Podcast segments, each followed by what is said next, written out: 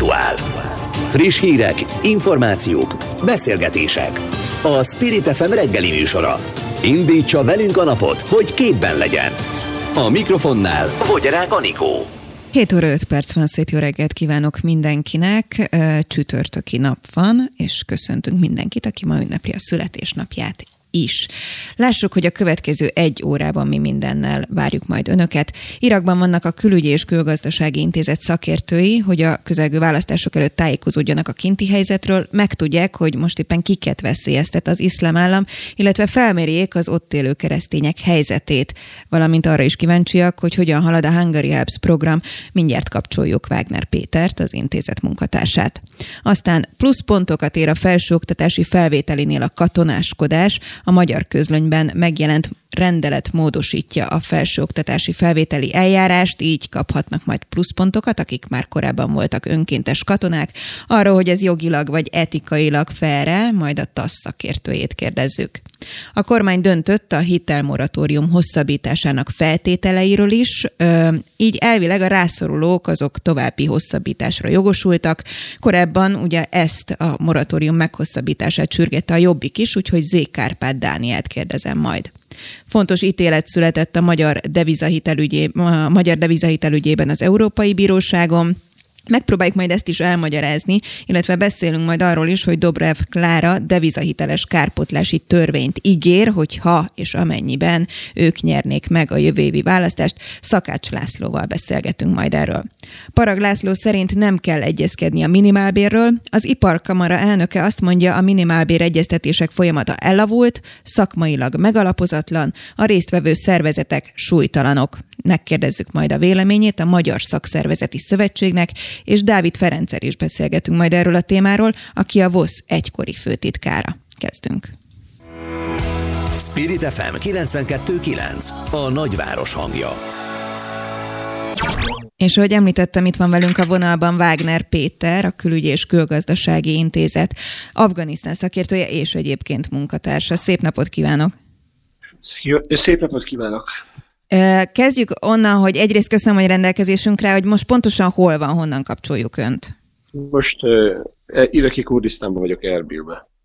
Mindjárt indulnia is kell tovább. A mai napon hova fognak menni?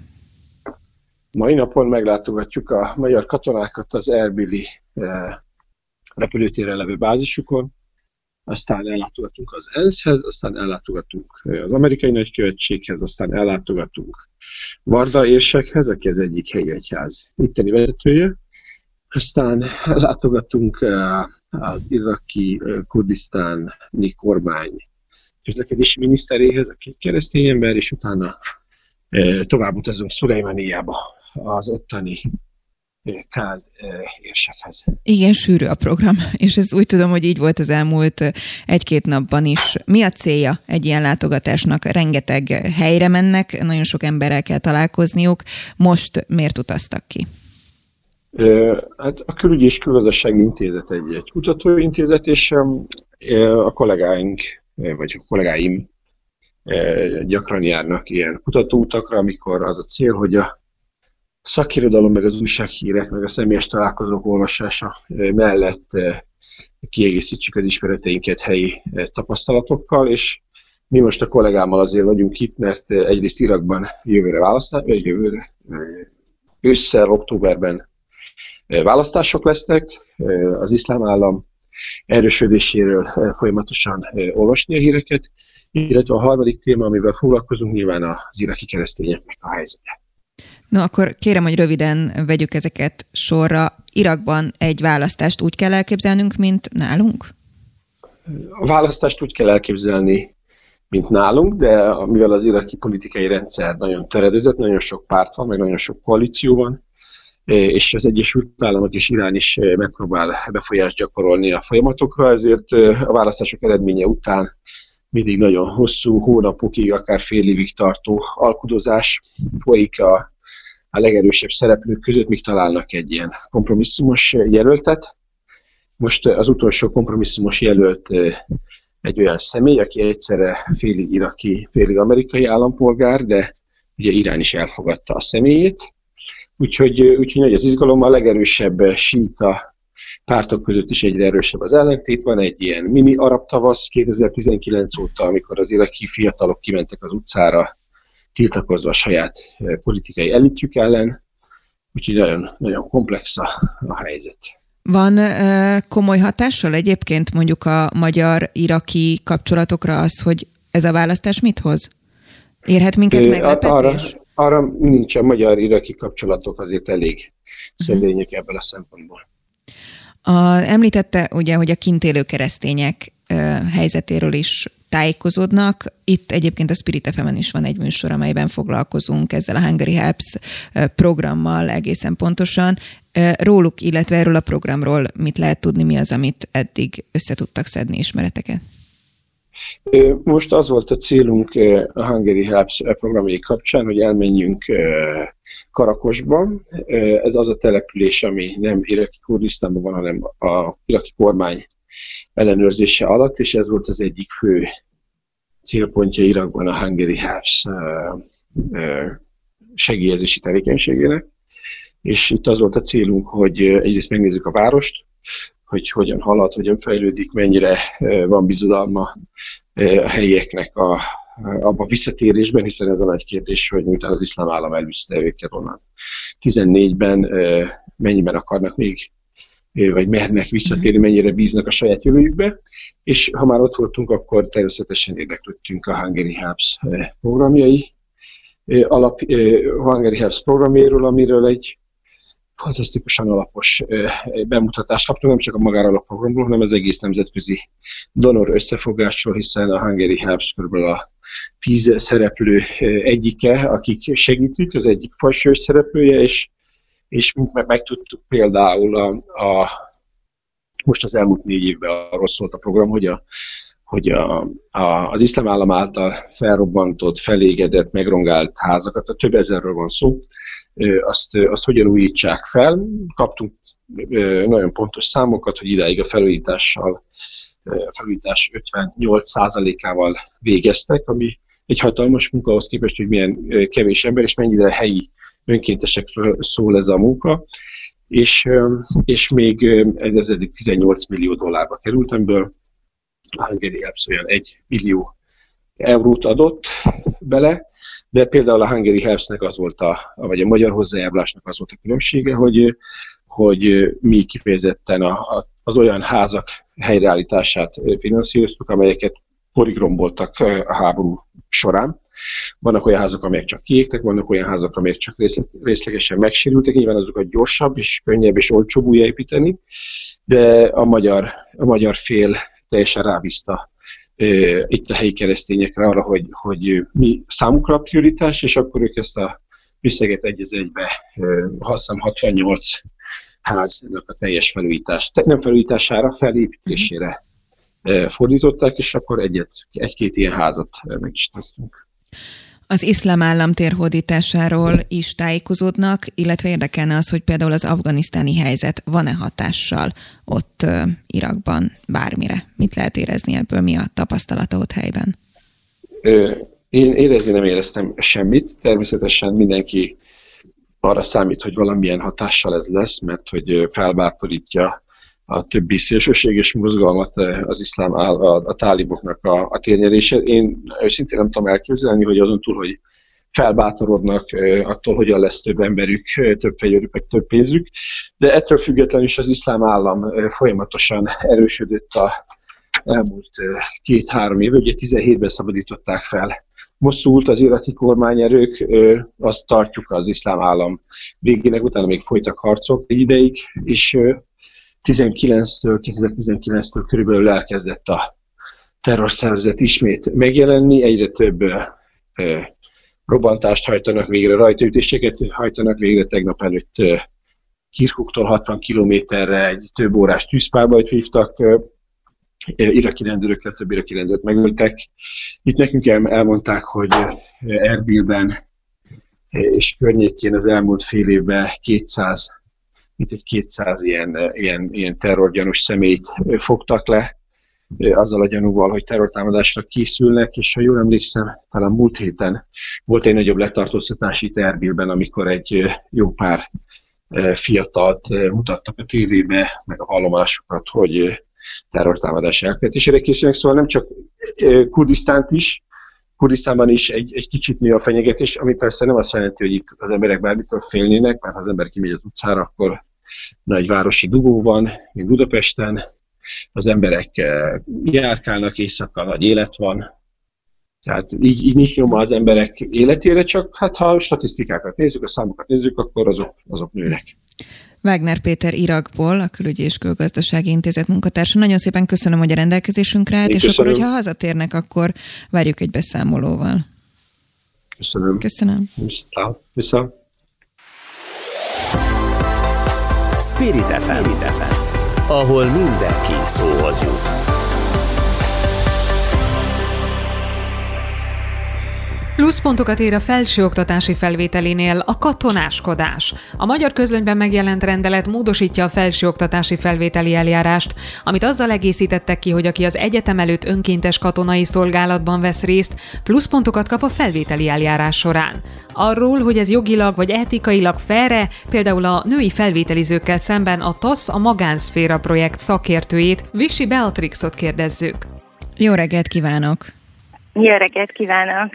Én nem is onnan indítanék, hogy a nőkre vonatkozóan ez mit jelent, hiszen egyébként nőként is mehetek önkéntes katonának, hanem hogy egyáltalán mi a véleményük arról, hogy összesen akár hatvannégy pontot is kaphat az, aki önkéntes katona volt. Benkő Tibor honvédelmi miniszter szerint azért, mert ezzel lehet majd ösztönözni a fiatalokat arra, hogy ezt a katonai pályát válasszák.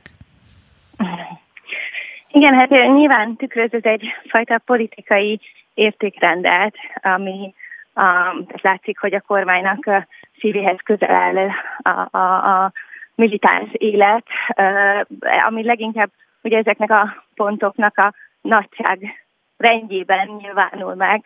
Tehát uh, gyakorlatilag semmilyen más teljesítménye ilyen magas pontszámot nem lehet elérni, sem nyelvvizsgával, sem olimpiai szerepléssel.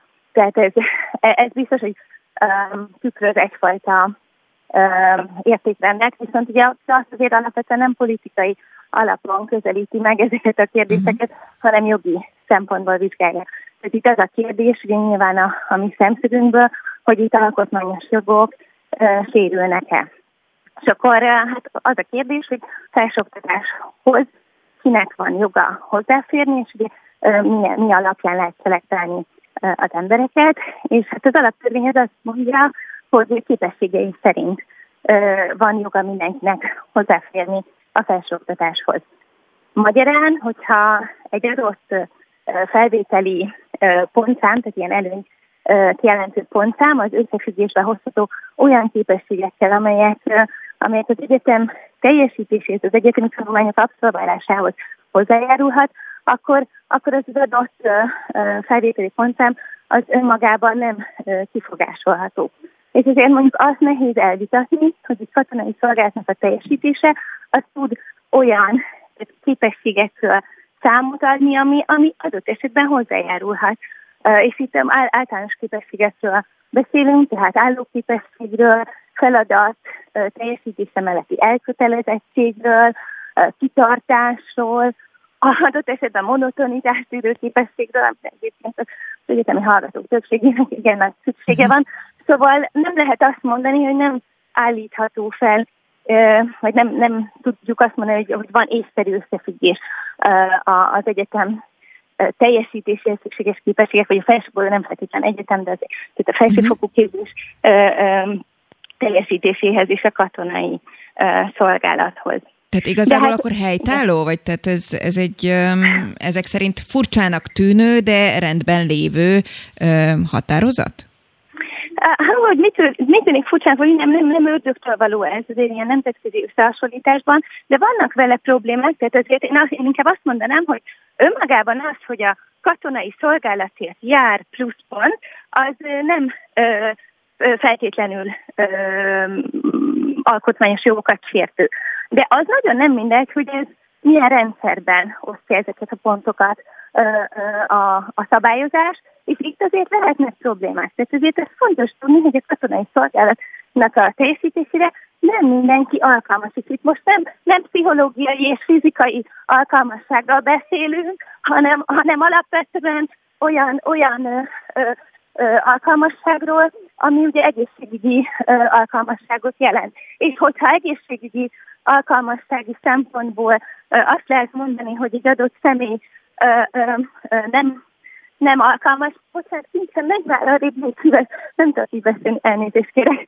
Szóval, hogy, semmi gond. Hogy reggel van, gondolom, vinni kell igen, a gyereket. Reggel van, és igen, és megtalált, hogy elbújtam a ház mögé, de megtalált, hogy elbújtam. Szóval, hogy azt, tehát az a baj ezzel az egészségi alkalmassága, hogy ez ugye nem egy olyan dolog, amire az ember így...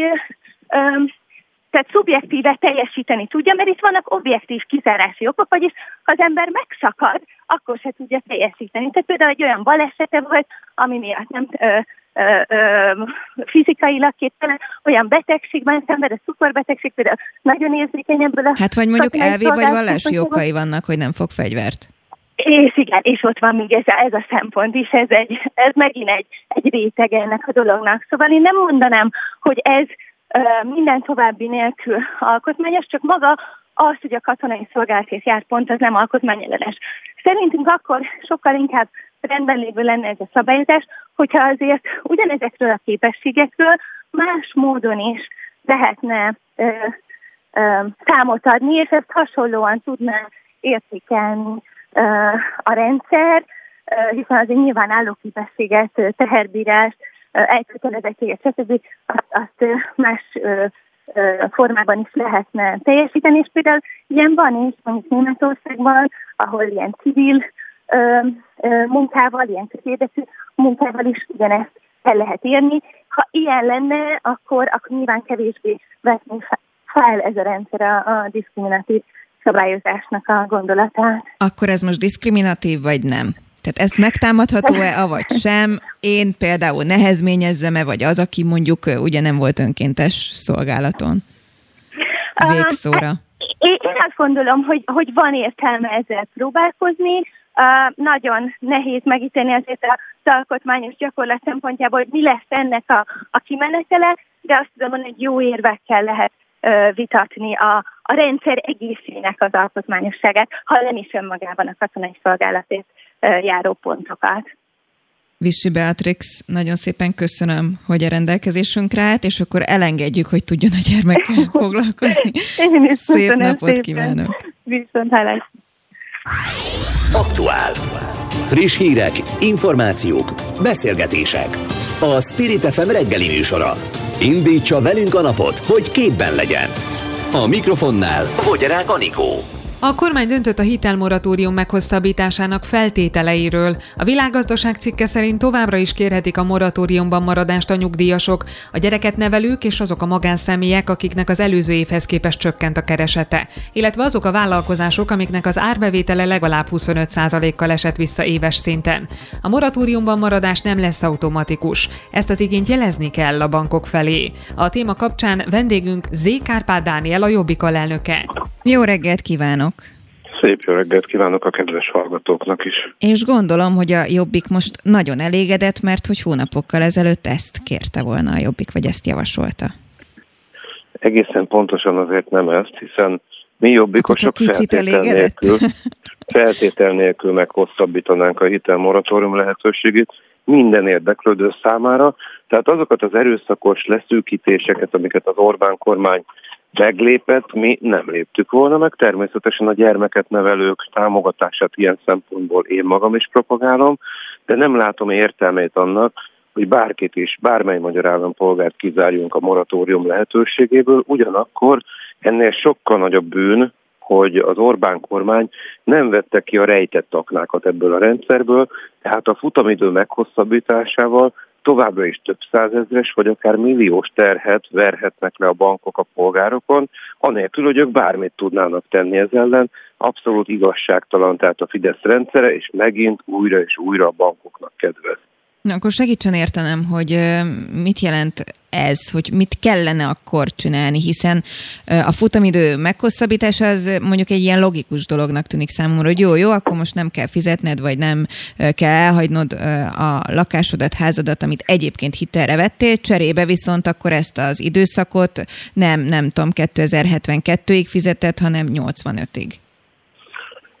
Ez abban az egy esetben lenne elfogadható, hogyha sem kamatos kamat, sem egyéb járulékos költség nem kerülne a károsult a banki ügyfél nyakába. Jelen esetben viszont az a helyzet, hogy a futamidő meghosszabbításával extra haszonra tesznek szert ezek a bankok, tehát egyáltalán nem fogadható el az, hogy bár kamatos kamatpapíron nem lehet, a futamidő meghosszabbításával egy olyan extra nyerességre tesznek szert a pénzintézetek, amely álláspontom szerint nem illetné meg őket. Említette, hogy ugye mindenkinek kellene, hogy járjon. Én ahogy olvasom ezt, hogy kinek jár, aki rászorul, tehát kb. Mindenki beletartozhat, hogyha nagyon akar ebbe a körbe, nem?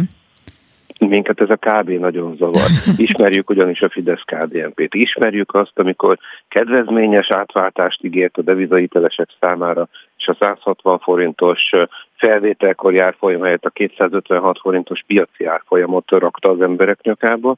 Ismerjük a Fideszt, amikor azt mondta, hogy hát meg kell azért ezt beszélni a bankrendszerrel is, aztán kötött egy é bé er dé paktumot, ahol vállalta, hogy a bankoknak egy forintnyi kárt nem okoz a károsultak érdekében, tehát mi ezeknek a hölgyeknek és uraknak csak a teljesen körülbástyázott és a polgárok érdekeit védő megoldást hinnénk el, ez ugyanakkor nem az. Nem az a csomag van előttünk, ami a nemzeti érdeket képviselni, hanem egy alapvetően meghunyászkodó, a multicégekkel és a bankokkal szemben minden kérést teljesítő kormánynak a, nem azt akarom mondani, hogy pótcselekvéséről van szó, mert igazából egy megkésett cselekvéséről van szó, hónapokkal később rakta rendbe ezt az ügyet, mint ahogy kellett volna, és egészen biztosan nem úgy rendezte, ahogy az teljes körülön az emberek érdekét szolgálná, de a Fidesz-ká dé en pé-től a leváltás előtt néhány hónappal már a részmegoldásokat is értékelni kell. A Jobbik ad be valamilyen javaslatot ezzel kapcsolatban, módosítást vagy kiegészítést? A Jobbik túl van a javaslatok megfogalmazásán, természetesen most is artikulálni fogjuk, artikulálni fogom minél erősebben, hogy semmiféle leszűkítést nem támogatunk ebben a rendszerben, és hát azt szeretnénk, hogyha X hónapra befagy valakinek a moratórium miatt a törlesztési kötelezettsége, akkor maximum X hónappal legyen meghosszabbítható az ő későbbi fizetési kötelezettsége is, tehát ha három hónapig vette valaki igénybe, akkor három hónappal tovább természetesen meghosszabbítható a futamidő, de nem hattal vagy kilencszer.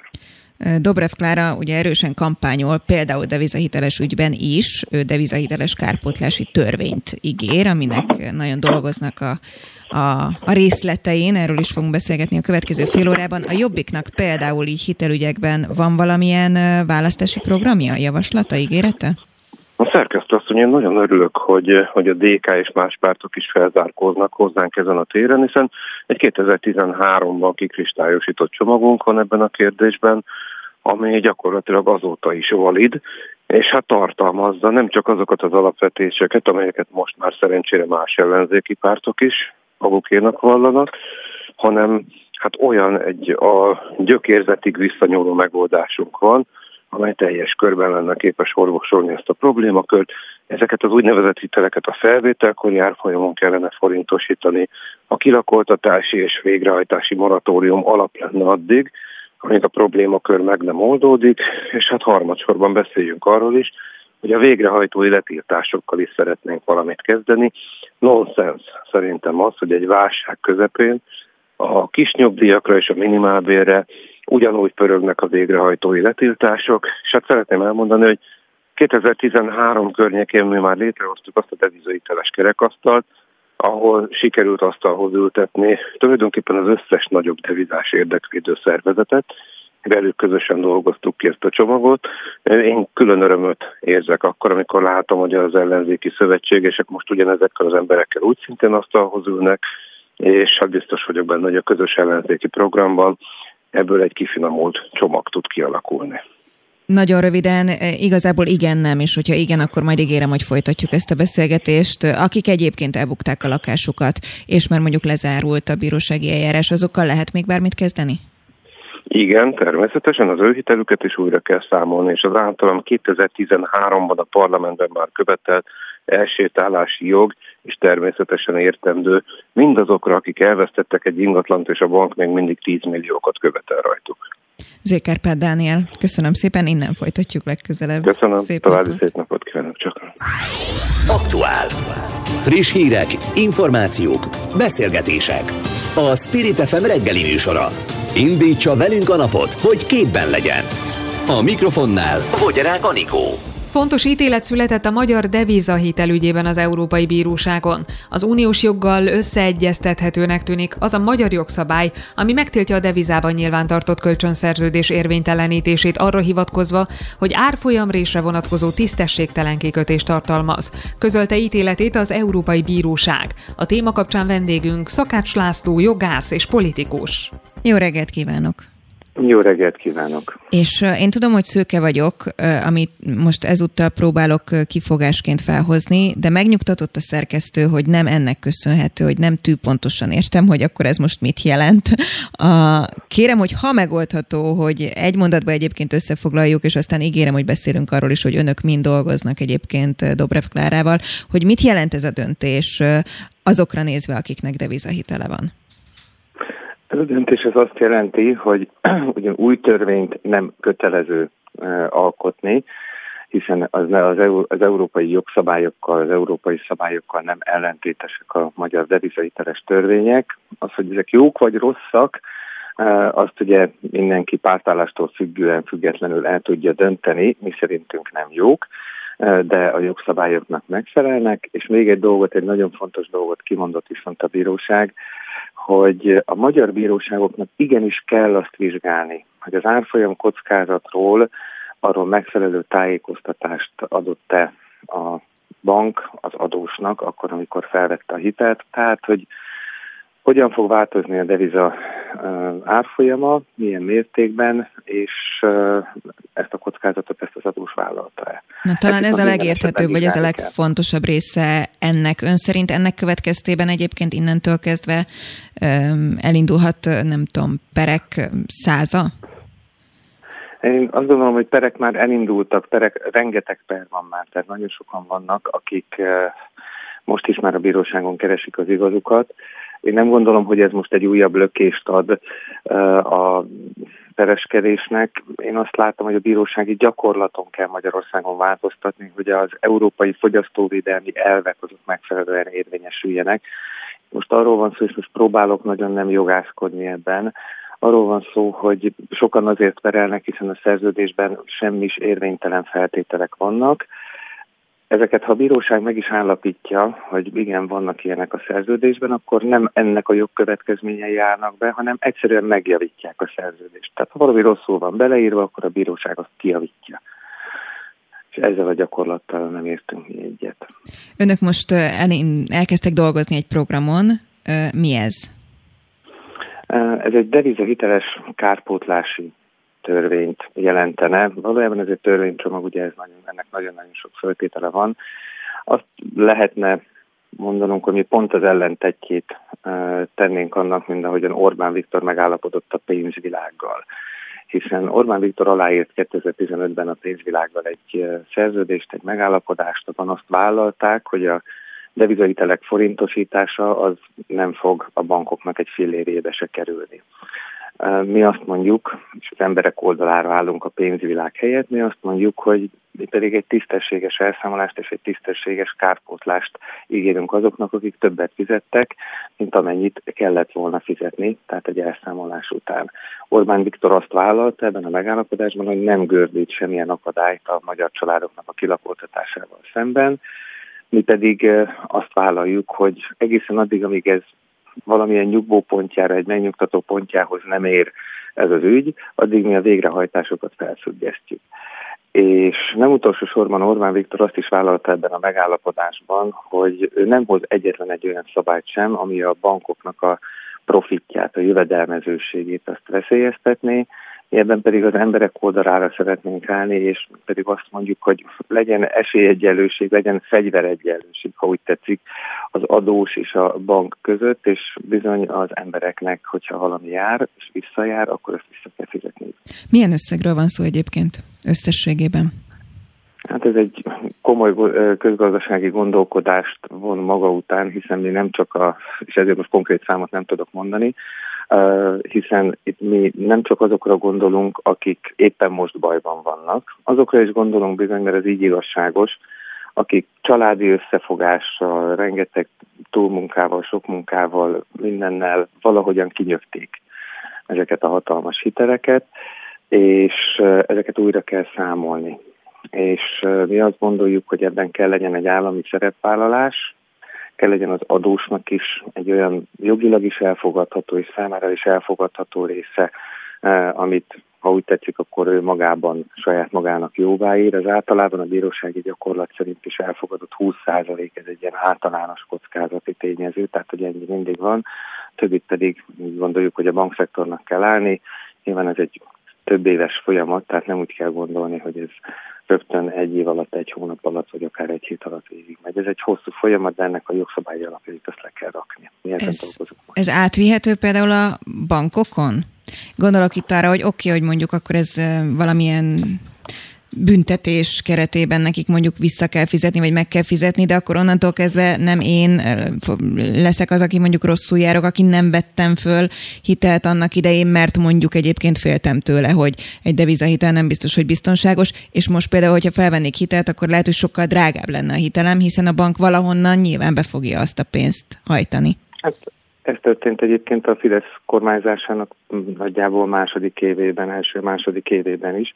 Akkor is azért drágultak meg úgy a törlesztő részletek, mint ahogyan a hitelek is, és akár ön is, akár bárki más is azért juthatott drágábban hitelhez, mert a bedőlt, bebukott devizahiteleket a bankok azokkal finanszíroztatták meg, akik állva maradtak. És ezért persze drágább lett, a, hogy úgy mondjuk a bankolásnak nagyon-nagyon sok része.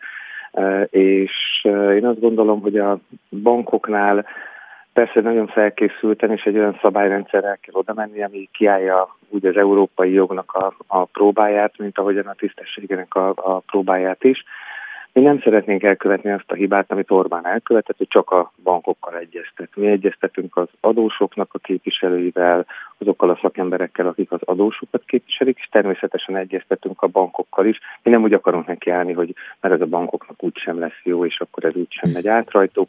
Ez egy három oldalú, én bízom benne, hogy megegyezésen alapuló, olyan béketeremtő megbeszélés lesz, illetve megbeszélés sorozat és egy eredmény lesz belőle, ami ezt az iszonyatos társadalmi egyfelől igazságtalanságot, másfelől katasztrófát, ami majd egy millió embert érint ma Magyarországon, valahol a nyugvópontja felé viszik. Nagyon utópisztikusan hangzik, de nyilván beszélünk majd róla, hogyha vannak további részletek. Hát nézze, hétszáz milliárd forintot keresnek a bankok évente Magyarországon. Én azt gondolom, hogy nincs itt nekik annyira rossz helyzetük, hogy ebben ők ne lehetnének kreatívak és együttműködőek. Ezzel nehéz vitatkozni.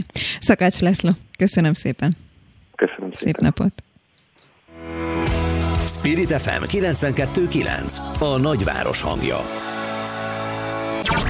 Parragh László szerint nem kell egyezkedni a minimálbérről. Senkit sem szeretnék megbántani, de a munkaadói szervezetek esetében gyenge a tudományos háttér, amire támaszkodni lehetne az emelések mértékének meghatározásakor. Miközben a vállalati támogatottság is gyenge, mondta Parragh László, az Iparkamara elnöke. Vendégünk Kordás László, a Magyar Szakszervezeti Szövetség elnöke, akit az említett téma és a felvetett kétszázezer forintos minimálbér kapcsán kérdezünk. Jó reggelt kívánok! Jó reggelt kívánok! Hát, hogyha én szakszervezeti szövetség elnöke, vagy mondjuk akár csak tagja lennék, akkor biztos fájna Parragh László szava. Ne, annyira nem fáj nekünk. Annyira nem fáj? Nem, annyira nem, mert azért ismerjük a Parragh Lászlónak a mondatait, meg őt is magát, tehát annyira nem nincs ő közel a szakszervezeti mozgalomhoz, hogy pontosan lássa azt, hogy egyáltalán mi történik a a szociális párbeszédben, sem a munkáltatók, sem pedig a szakszervezetek közelében nincs. Tehát ilyen értelemben messziről persze lehet, hogy ezt látja, de ajánlanám figyelmébe azért a, a nyugat-európai mintát és nyugat-európai modelleket. Ott azért mindenhol az önkéntesen szerveződő munkáltatói szervezet és az önkéntesen szerveződő szakszervezetek azok, akik ezeket a tárgyalásokat lefolytatják, és úgy tűnik, hogy ez most már időtállóan működik. No, hol tartunk ezekben a tárgyalásokban? Cáfoljuk meg, hogy igaza volt Parragh Lászlónak. Van értelme ezeknek? Hogyne lenne, hogyne. Sőt, én azt gondolom, hogy erősíteni kéne ennek a tárgyalási folyamatnak a nyilvánosságát. mert pont talán azért nem tud eleget a közvélemény az álláspontokról, az álláspontok közelítéséről, és majd az ebből kialakuló végeredményből, mert kevéssé nyilvánosak ezek. Néha egy-egy szereplő, aki részt vett a tárgyaláson, megszólal ebben a dologban, mi is így szoktunk tenni, de egyébként magát a folyamatot, a tárgyalási folyamatot, hogy milyen kiinduló pozíciók vannak, azok hogyan közelednek egymással, hogy vesz részt a kormány egy ilyen tárgyaláson, az én azt gondolom, hogy az, az nagyban segíteni az informáltságát a közvéleménynek, és akkor talán nem születnének ilyen mondatok. Na, akkor informáljuk a közvéleményt, itt a lehetőség. Egy kétszázezer forintos minimálbérről beszélünk, és én civilként azt gondolnám, hogy a szakszervezetek éjjeneznek és tapsolnak. Hát persze, bérmelés ez mindig jó, de ugye? Igazából, hogyha ha megvizsgáljuk azt, hogy hogy ez mire elég, ez a kétszázezer forint, és hol kellene lenni most a minimálbérnek, akkor már nem vagyunk annyira boldogok. Gyakorlatilag ezt a kétszázezer forintot ezt már a rég meg kellett volna tenni, ennek már idei évtől kétszázezer forintnak kéne lenni. Egyébként az elmúlt időszakban sajnos mindig összejátszott a kormány és a munkáltatói oldal, és ennek következtében gyakorlatilag egy másfél-két százalékkal minden évben kevesebb volt az emelés, mint azt, amit egyébként a gazdaság elbírt volna, vagy egyébként amire szükség lett volna. És ez most már ugye az elmúlt tíz évben összeadódott egy, egy elég jelentős lemaradássá, és ennek egyik egy részét adja csak vissza most a kormány, nyilván a választásokhoz közeledve egy nagyobb béremelés, de ennek már ott kellene lenni az embereknek, és nem választás előtt kellett volna odaadni. Nagyon jól mutatja egyébként ezt a folyamatot az, hogy az európai huszonhét tagállamból a listán hol áll a magyar minimálbér, és hát azt kell mondjam, hogy utolsó előtti helyen. Tehát ilyen értelemben ma már arról kell beszélni, hogy nem csak a Szlovákiában mennek át a magyar dolgozók, mert ott nagy több a bér, hanem már Romániában, Szlovéniában már régóta.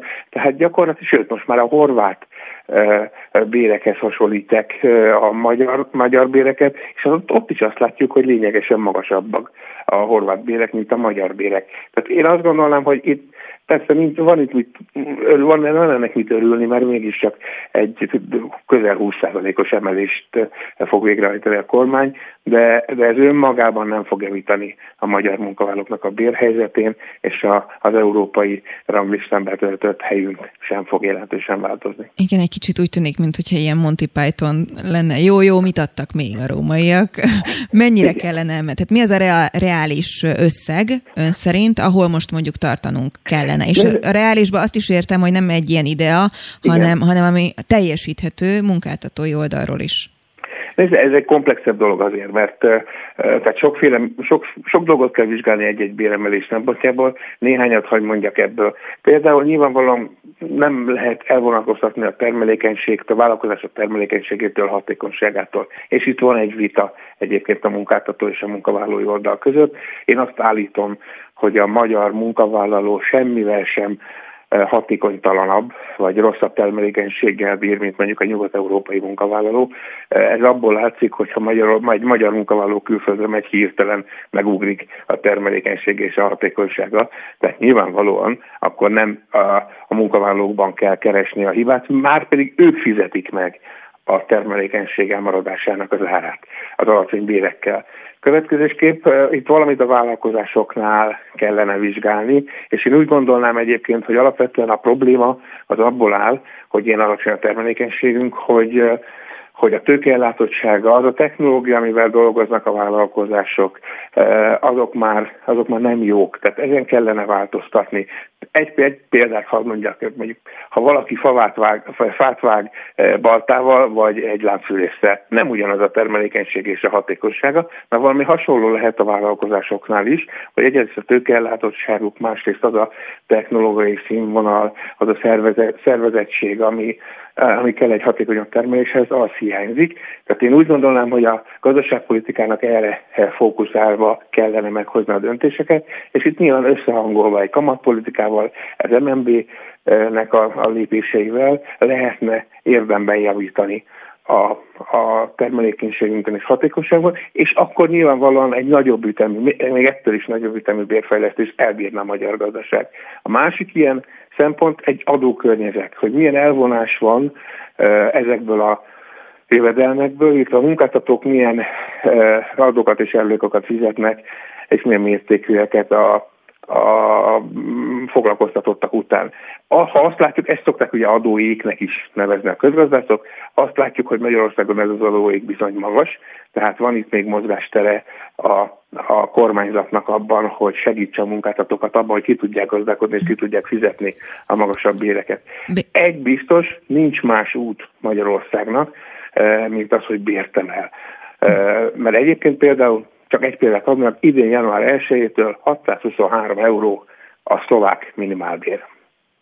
Hát ez már azért bőven kétszázezer forint. Mondjon nekem egy számot végszóra, mert muszáj befejeznünk, de anélkül nem. Én azt mondanám, azt mondanám, hogy az átlagkereset ötven százaléka lenne optimális. Ami azt jelenti, a hogy? Minimálbér, ami azt jelenti, hogy kétszáztizennyolc-kétszázhúszezer forint körül kellene lennie most a minimálbérnek, hát innen, ehhez kellene felnőni. Innen folytatjuk Kordás Lászlóval, mert ígérem, beszámolunk majd arról, hogy hol tartanak nem. ezek az egyeztetések. Kedden fogunk tárgyalni következő Szuper. lépésben. Köszönöm. Köszönöm. Köszönöm. Viszontlátásra. Spirit ef em, ahol mindenki szóhoz jut. Parragh László az Iparkamara elnöke szerint a minimálbér egyeztetések folyamata elavult, szakmailag megalapozatlan, a résztvevő szervezetek súlytalanok. A téma kapcsán vendégünk Dávid Ferenc, a VOSZ egykori főtitkára. Jó reggelt kívánok! Jó reggelt kívánok! Nem tudom, mennyit hallott az előző beszélgetésből, mert hogy... A vége felé hallottam. Hát akkor a számot úrmad. sikerült uh, kisújkolnom Kordás László elnök úrból, aki ugye a Magyar Szakszervezeti Szövetség elnöke. Ő kétszáztizennyolc-kétszázhúszezer forintot mondott, hogy szerintem már rég itt kellene tartanunk. Induljunk innen, mi erről a véleménye? Hát az a helyzet, hogy egy számot kimondani talán nem olyan nehéz, ami a feladat, és ami ma még nem megoldott, hogy milyen körülmények között, milyen paraméterekkel érjük el a számot. Ugye ez azt jelenti, már a kétszázezer forintos minimálbér is, hogy húsz százalékos emelésre kerülne sor. Hát a kétszázhúszról beszélünk, amit Kordás úr mondtak, ez még nagyobb jelentőségű és még, még erősebb ütemet jelentene. A kérdés csak az, a kormányzat, mint aki a tárgyalásokat vezeti, milyen eszközökkel segíti, hogy ez a szám létrejöhessen. Csökkentheti a munkáltatói terheket, tehát a bruttó bérköltség terheit, de megteheti azt is, hogy a munkavállalók terheit csökkenti, ezzel is ugye automatikusan növel, növekedne a minimálbér. Az biztos, és ebbe igaza van Kordás úrnak, a magyar minimális bér az már lemaradt a versenytársainkhoz, a régiós versenytársainkhoz képest is, de hozzáteszem, és ezt hangsúlyozom, még ha nem tetszik sokaknak, az, hogy Nyugat-Európában a többszöröse a minimálbér, a magyar minimálbérnek, annak az is az oka, hogy a nyugat-európai gazdaságok produktivitása, hatékonysága háromszorosa, négyszerese a magyarnak, ez tükröződik a munkabérben is. Amikor minimálbér emelésről van szó, akkor azért mindig szoktak arra figyelmeztetni szakértők, és önnek különösen érdekel ez a kérdés, hogy jó-jó, hogy emelünk, és annak nagyon örül a munkavállaló, de egyébként ez magában rejtheti azt a kockázatot is, hogy mondjuk például egy kis vagy közepes vállalkozás ezt nem biztos, hogy elbírja, ezért simán lehet, hogy inkább azt mondja, hogy tudod mit, akkor feketén foglalkoztatlak. Hát ez a két változat van, vagy feketén foglalkoztat, vagy úgy dönt, hogy befejezi a tevékenységét. Ugye. Itt ugye nagyon sokan arról beszélnek, és én nagyon mérges vagyok ezért, hogy ezeknek a mikro- és kisvállalkozásoknak, és elsősorban most ne a városokra, ne Budapestre gondoljon, hanem Szabolcsra, Borsodra, Nógrádra, egy kis faluban egy vendéglátós, egy, egy boltulajdonos. Vajon hogy tudja kigazdálkodni a tizenöt-húsz százalékos minimálbéremelést, mikor az adott településen lakóknak a jövedelme, mondjuk a nyugdíjasoknak, a munkanélkülieknek vagy a közmunkásoknak három-négy százalékkal emelkedik. Tehát itt nem versenyképességről kellene beszélni, hanem a működőképesség megtartására. Az, hogy például a magyar vidék, amit ön is említett, vagy a kisvállalkozók megmaradnak-e, vagy sem, vagy feketén csinálják, vagy nem. Visszatérve Parragh László kérdésére, mert említette a kamara elnökét. Igen. Abszolút nem érthető, hogy a Magyar Kereskedelmi és Iparkamara mit keres a bértárgyalások között. Ez ugyanis kizárólag a szakszervezetek és az önkéntesen szervezett munkaadói szövetség dolga. Tehát Parragh egy ilyen szakszervezeti gúnyát magára öltve olyan dologról beszél, amihez nincs is jogosítványa. Tehát én azt gondolom, hogy a jövő heti bértárgyaláson nagyon szerencsés lenne, a Parragh László nem venne részt, de még a szellemese lenne ott. Hát pedig ő elég erős kijelentést tett ugye önökre, illetve hát minden résztvevőre vonatkozóan, hogy hát szakmailag megalapozatlan, a résztvevő szervezetek súlytalanok. Aha. Mi erről a vélemény? Ilyen, ilyen kijelentéseket én is tudnék tenni, csak vissza fogom fogni magam a kamara tevékenységére. Gondoljon csak arra, amit például a hatásvállalkozókkal művelt a kamara. Tehát azt gondolom, hogy jobb lenne, hogyha Parragh László visszakapcsolna, és nem minősítené a munkaadói szervezetek felkészültségét és a szakszervezetek szervezettségét. Hozzáteszem, abban, hogy a magyar szakszervezeti mozgalom legyengült, valamennyire valóban legyengült, hogy a munkaadói szövetségek nem tudnak fellépni a vállalkozók érdekében, abban Parragh Lászlónak rettentő nagy szerepe van. Az ő felelőssége is az, hogy itt tartunk. Ezért nagyon fontos lenne, hogy a jövőben a munkaadói szövetségeket és a szakszervezeteket felrangolják és felerősítsék, hogy megfeleljenek a követelményeknek. De, hogy mondjam, ilyen előkelő idegenként azt mondani, hogy ennek a szervezetek nem alkalmasak a béralkura, de ő Parragh László, a kényszerszervezet kamara elnöke majd megmondja, hogy mi a jó, hát ezt én valamennyi munkaadói szervezet nevében azt tehetem, visszautasítom, a szakszervezetek nevetében nem tehetem meg. A Parragh László ugye egy olyan ö, kamarát képvisel, amelyben a legtöbb cég, vagy hát gyakorlatilag az összes cég benne van, és azt azért tudjuk, hogy a miniszterelnök is komolyan veszi ezt a szervezetet. Ö, ó, tehát... Gyorsan, gyorsan, gyorsan mondjuk ki, nem önkéntes alapon.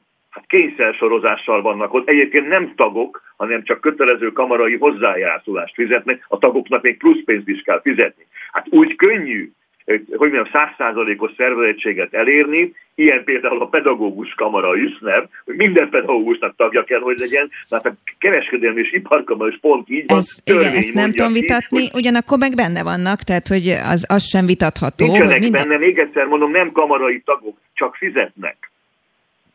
Mégis arra nem hivatkozva, ugyanaz, nem kép, őket képviseli, nem? nem? Tessék? Mégis őket képviseli. Hát, nem őket képviseli. Ez a legnagyobb bajom, és akkor ezt talán még egy záró mondat belefér, Parragh László magát képviseli. Ő helyezkedik, nem a vállalkozók pártjánál, nem a vállalkozókat szolgálja. A magyar kamarai tevékenység nem vonzó és nem szimpatikus a vállalkozók számára. A jövő héten folytatódnak a tárgyalások. Mit vár egyébként ettől? Én azt gondolom, hogy miután tegnap a pénzügyminiszter és a kamara elnöke, megint nem értem, hogy miért ők tárgyalnak, na mindegy, ugye tárgyaltak a minimálbérről, én azt gondolom, hogy a, a versenysző és a kormány állandó konzultációs fóruma fog kapni egy ajánlatot a kormánytól, amit szerintem előbb-utóbb el fognak fogadni, már csak azért is, mert választási kampányban vagyunk, a magyar kormány nem engedheti meg magának, hogy ne legyen minimálbér megállapodás. A kérdés az, hogy milyen feltételrendszerrel kényszerítik rá a vállalkozókat az új minimális bér elfogadására. Mit van még ezen vitatni egyébként egy mondatban? Tehát, hogyha Orbán Viktor azt mondja, hogy kétszázezer, akkor az kétszázezer lesz jövőre. Teljesen igaza van. Ez a, ez a legszomorúbb benne. Ez a legszomorúbb, ez az ászló is jó, semmi vitatni való nincs, sormintát írhatnak majd a megállapodáshoz a szakszervezetek meg a munkaadók. Ezt Orbán Viktor akkor eldöntötte, amikor a nemzeti konzultációs íven földben leírta a kétszázezret. Csak nem gondolja, hogy Varga Mihály vissza fog lépni ebből. Dávid Ferenc, a VOSZ egykori főtitkára, nagyon szépen köszönöm. Szép Minden napot jót, köszönöm az érdeklődését. Aktuál. Friss hírek, információk, beszélgetések. A Spirit ef em reggeli műsora. Indítsa velünk a napot, hogy képben legyen. A mikrofonnál Vogyerák Anikó. nyolc óra öt perc van, és szép jó reggelt kívánok azoknak, akik most csatlakoznak be hozzánk, vagy azoknak, akik épp a dugóban ülnek, és már hallgatnak minket egy ideje, vagy azoknak, akik csak úgy hallgatnak minket. Lássuk, hogy a következő egy órában mi mindennel várjuk önöket. A nyugdíjas évektől fél leginkább az X generáció, vagyis a mai negyven-ötven évesek fele, egy felmérés szerint. A legtöbben úgy érzik, hogy nem tud majd megélni időskorában, megtakarítása azonban mindössze a megkérdezettek felének van, a felmérést végző Generáli szakértőjével beszélgetek rögvest. Aztán holnap indul a Kamasz Fesztivál, a rendezvény végén kiderül majd az is, hogy hol lesz az idei közös osztálykirándulás. A szervezők célja ugyanannó az volt, hogy a diákok kötöttségektől mentesen, mégis biztonságos iskolai keretek között ismerkedhessenek az ország más településein tanuló diáktársaikkal. A szervezőkkel beszélgetünk majd arról is, hogy egyébként hogy lehet tervezni egy ilyen rendezvényt, egy ekkora tömegrendezvényt, így Covid helyzet idején. Aztán a verbális bántalmazás is bántalmazás, az iskolai és óvodai környezetre való visszaszokás közben ugye újra felvetül ez a probléma, úgyhogy majd beszélgetünk egy önvédelmi oktatóval, hogy mire lehet és hogyan készülni, és a szülők egyáltalán hogyan készíthetik fel a gyermekeket erre. Megnyílik Európa első és egyetlen független zsidó előadó művészeti központja. A nyitás után rögtön három bemutató is lesz, hogy melyek ezek, a Gólem Színház igazgatójával fogjuk majd átbeszélni. És egyre többen élnek az otthonfelújítási támogatás lehetőségével.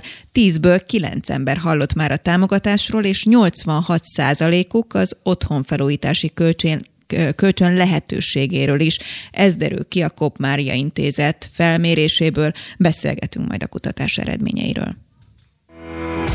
Spirit ef em kilencvenkettő kilenc, a nagyváros hangja. Az X generáció tagjai az időskori elszegényedéstől és a betegségektől tartanak leginkább. A középkorú hazai lakosság alig fele rendelkezik megtakarítással időskorára, közel nyolcvan százalékuk pedig szinte biztos abban, hogy a nyugdíja nem lesz elég a megélhetésre. Derül ki a Generáli X generációs magyarok körében végzett kutatásából. A téma kapcsán vendégünk Saub Erika, a Generáli személybiztosításokért felelős igazgatósági tagja. Jó reggelt kívánok! Jó reggelt kívánok! És azt hiszem abszolút érintettként beszélgethetek önnel, mert hogy tökéletes példája vagyok ennek az X generációnak, és bevallom, hogy megtakarításom sincs, mert azt érzem, hogy ennek a generációnak van egy pici sértettsége is azzal kapcsolatban, hogy nekem kell eltartani az idős szüleimet, mert az ő nyugdíjuk semmire sem elég, én viszont majd egyáltalán nem számíthatok normális nyugdíjra, nekem kell majd magamat is eltartani, tehát hogy minthogyha erre a generációra ilyen dupla kötelezettség hárolna. Hát igen, abszolút egyetértek, és egy cipőben járunk, ugyanebben a generációban, ugyanebben a generációban tartozom én is, és ezt szokták pont ezért a, ezen szempontok miatt szendvics generációnak hívni, hogy itt vannak ugye a húszas, harmincas évben járó gyerekek és a, a szülők, tehát mind a kettővel foglalkozunk, és közben magunkról is kellene gondoskodni, és aggódunk is, mint ahogy, vagy aggódnak a megkérdezettek is, mint a, ez a kutatásunkból is kiderült. Mire jutottak a kutatásban? Ugye az szerintem nem egy meglepetés önök számára sem, hogy mi leginkább azért aggódunk, hogy jó-jó, mi lesz velem majd hetven-nyolcvan éves koromban. Mi az, ami, ami viszont meglepetés volt, vagy iránymutató önöknek?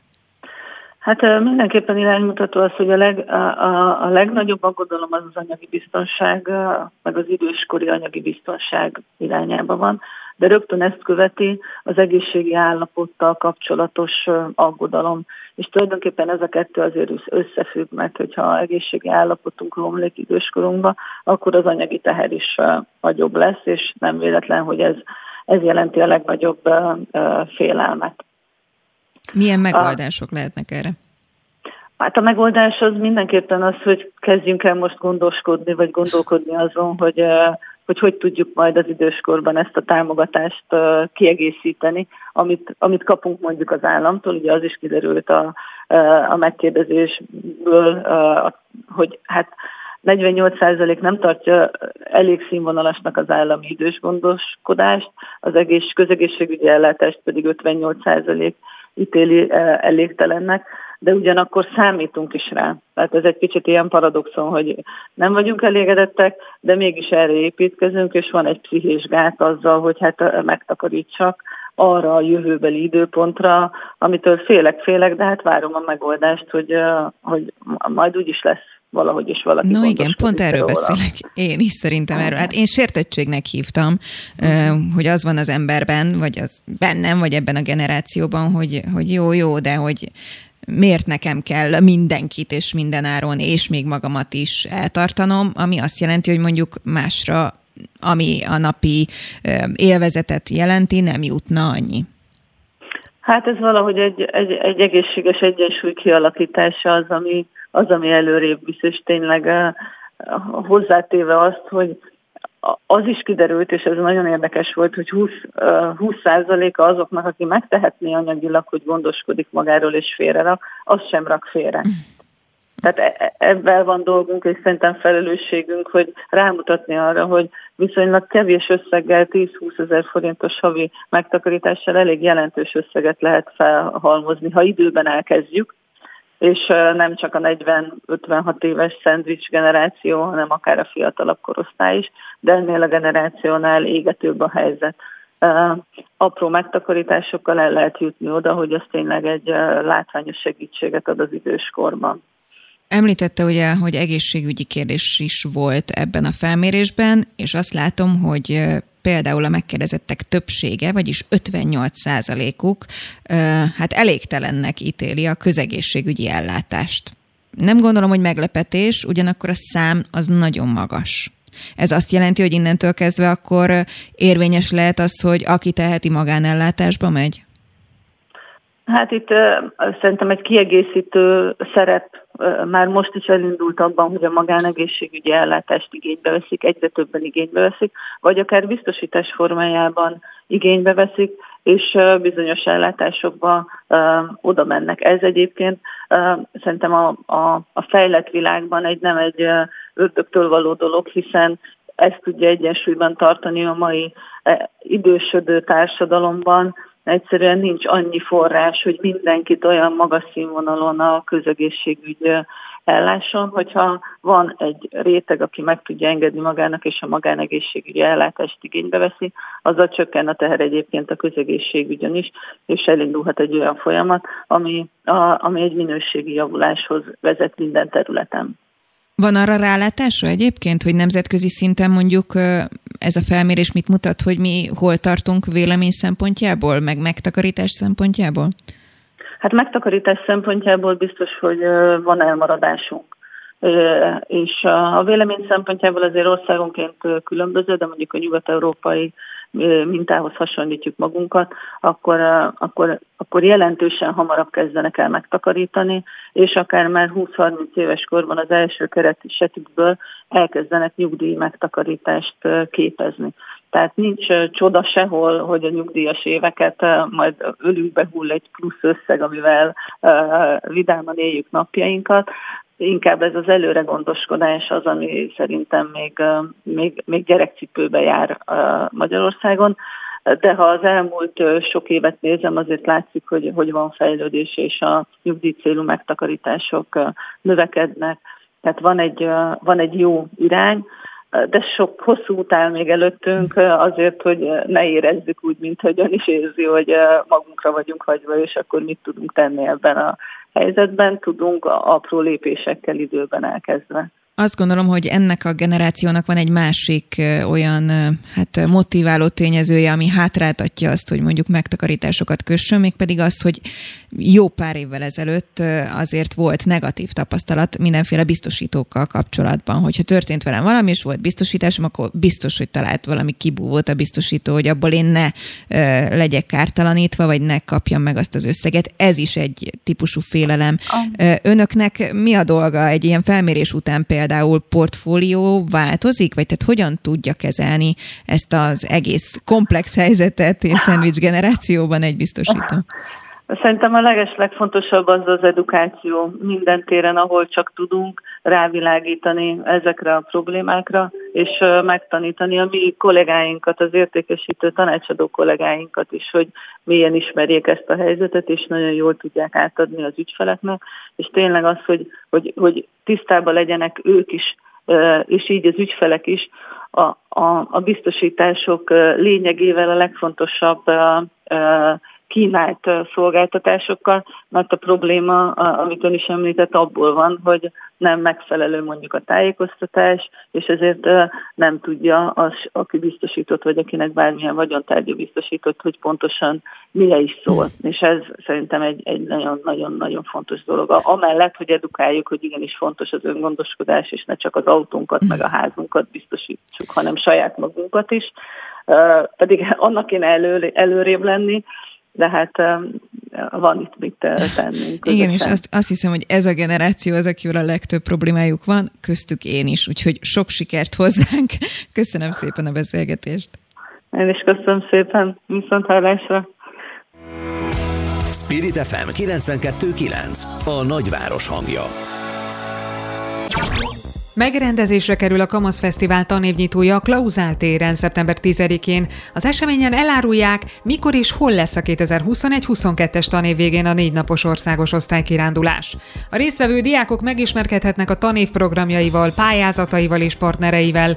A tanévnyitót a Kaukázus zenekar koncertjével fogják zárni. A részvétel ingyenes, viszont regisztrációhoz kötött. Az esemény kapcsán vendégünk Nagy Anita, a nyolc ká az Életminőség Fejlesztésért Alapítványtól. És Nagy Anitát próbálom szólítani, de szerintem lehet, hogy közben megszakadt a vonal, úgyhogy mindjárt beszélgetünk majd erről.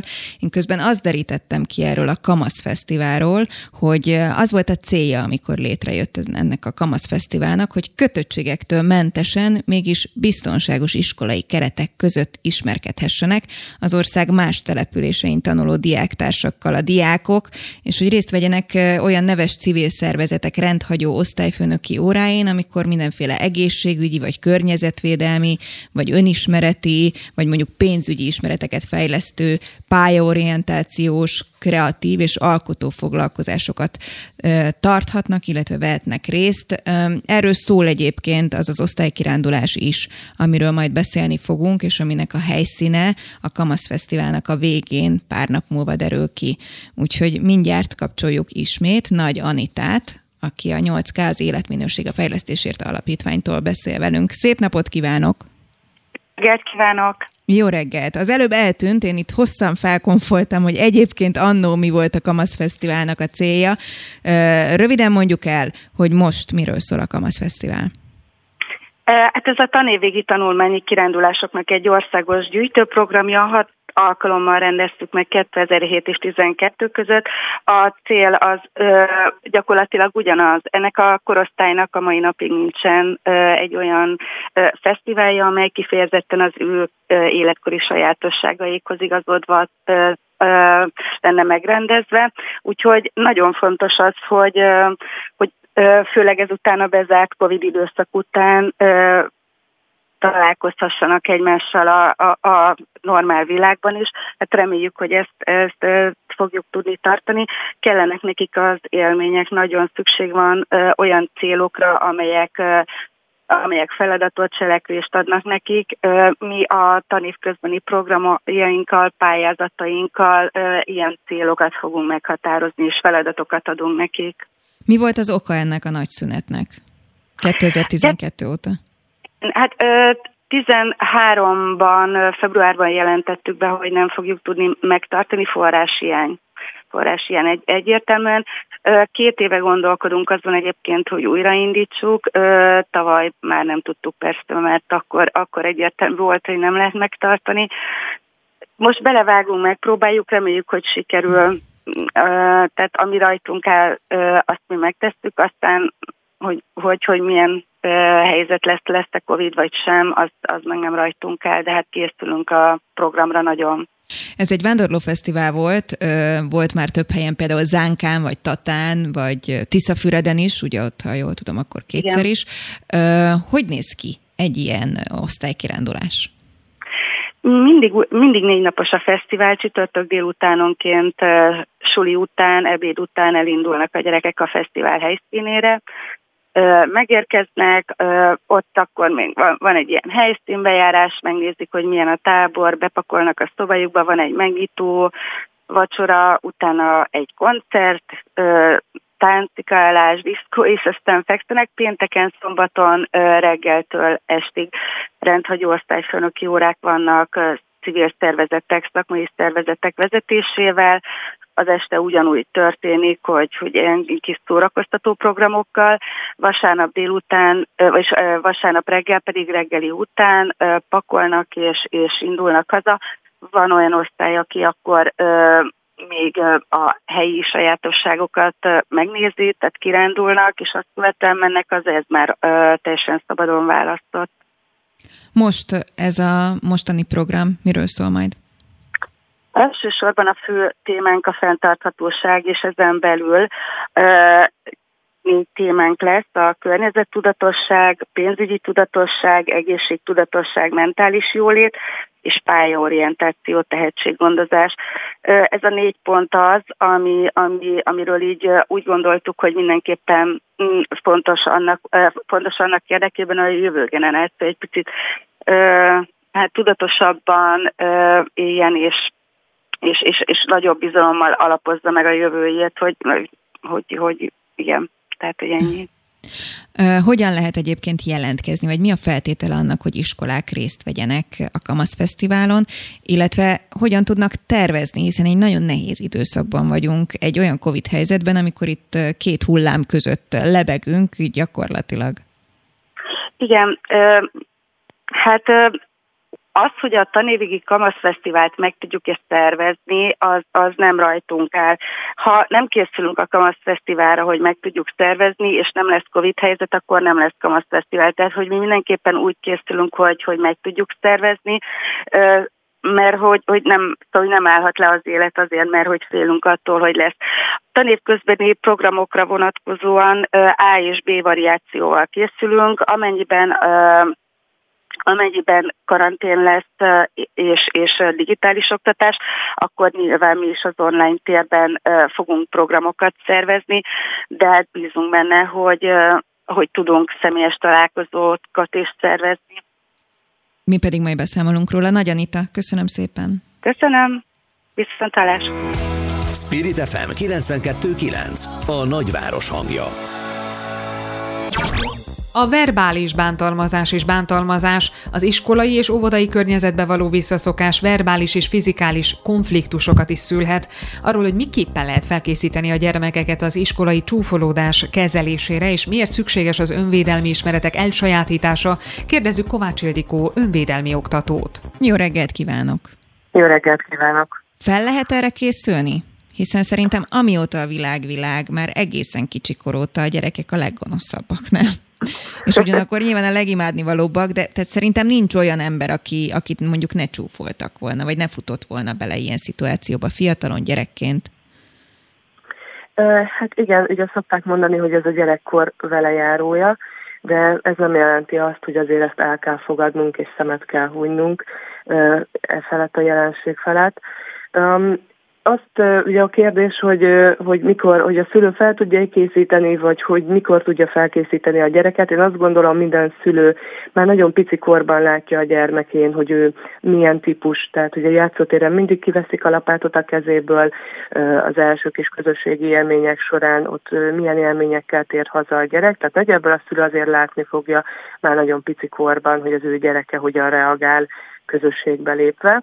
És igazából, ha felkészítésről beszélünk, akkor itt a, a szülők oldaláról tudom ezt megközelíteni. Ha azt látom, hogy a gyerekem visszahúzódóbb, csöndesebb, tényleg elveszik a játékát már az óvodában, akkor érdemes egy picit ebben a témában ebbe a témába belemélyedni, és egy kicsit érdemes ö, abba az irányba terelgetni, hogy hogyan lesz határozottabb a gyerek. Én ugye az önvédelmi képzéseim során ö, ebben tudok segíteni akár már a legkisebbeknek is, ö, testbeszéddel, ö, határozottsággal, magabiztossággal, tehát a, az órákon elsajátított mozdulatok, feladatok ö, ebbe az irányba terelgetik a gyerekeket. Rögtön erről is beszélünk, igen, egy fél mondat, hogy én azt gondolom, hogy lehet, hogy fordítva kellene, vagy fordítva ülünk a lovon, hogy én például arra próbálom felkészíteni a gyermekemet, hogy nem csúfolunk másokat. Így van, ez pedig a másik oldal, ez így van, hogy az a gyerek, amelyik egy kicsit mondjuk határozottabb, vagy, vagy egyáltalán amikor közösségbe megy a gyerek, akkor ez egy alapvető norma rendszer, hogy igen, nem bántjuk a másikat, nem csúfolodunk, mindegyikünk más, mindegyikünk különleges, és fogadjuk el egymást olyannak, amilyenek vagyunk. Az egyik legnagyobb gond, hogy a bántalmazott gyermekek nehezen kommunikálnak mondjuk erről, hiszen például még akár a saját szüleik előtt is szégyellik azt, hogy őt mondjuk akár csak csúfolják, vagy megverték az iskolában. Hogyan tudja a szülő felismerni ezt, és ugye említett, hogy már egész kiskortól lehet őket praktikára tanítani, ez akár megelőzése is lehet ezeknek a bántalmazásoknak? Uh, igen, ugye itt legtöbbször, amikor csúfolódásról beszélünk, piszkálódásról, itt az iskoláskorú gyerekekről kezdtünk el beszélni, de ugye ez egyébként óvodában is megjelenik.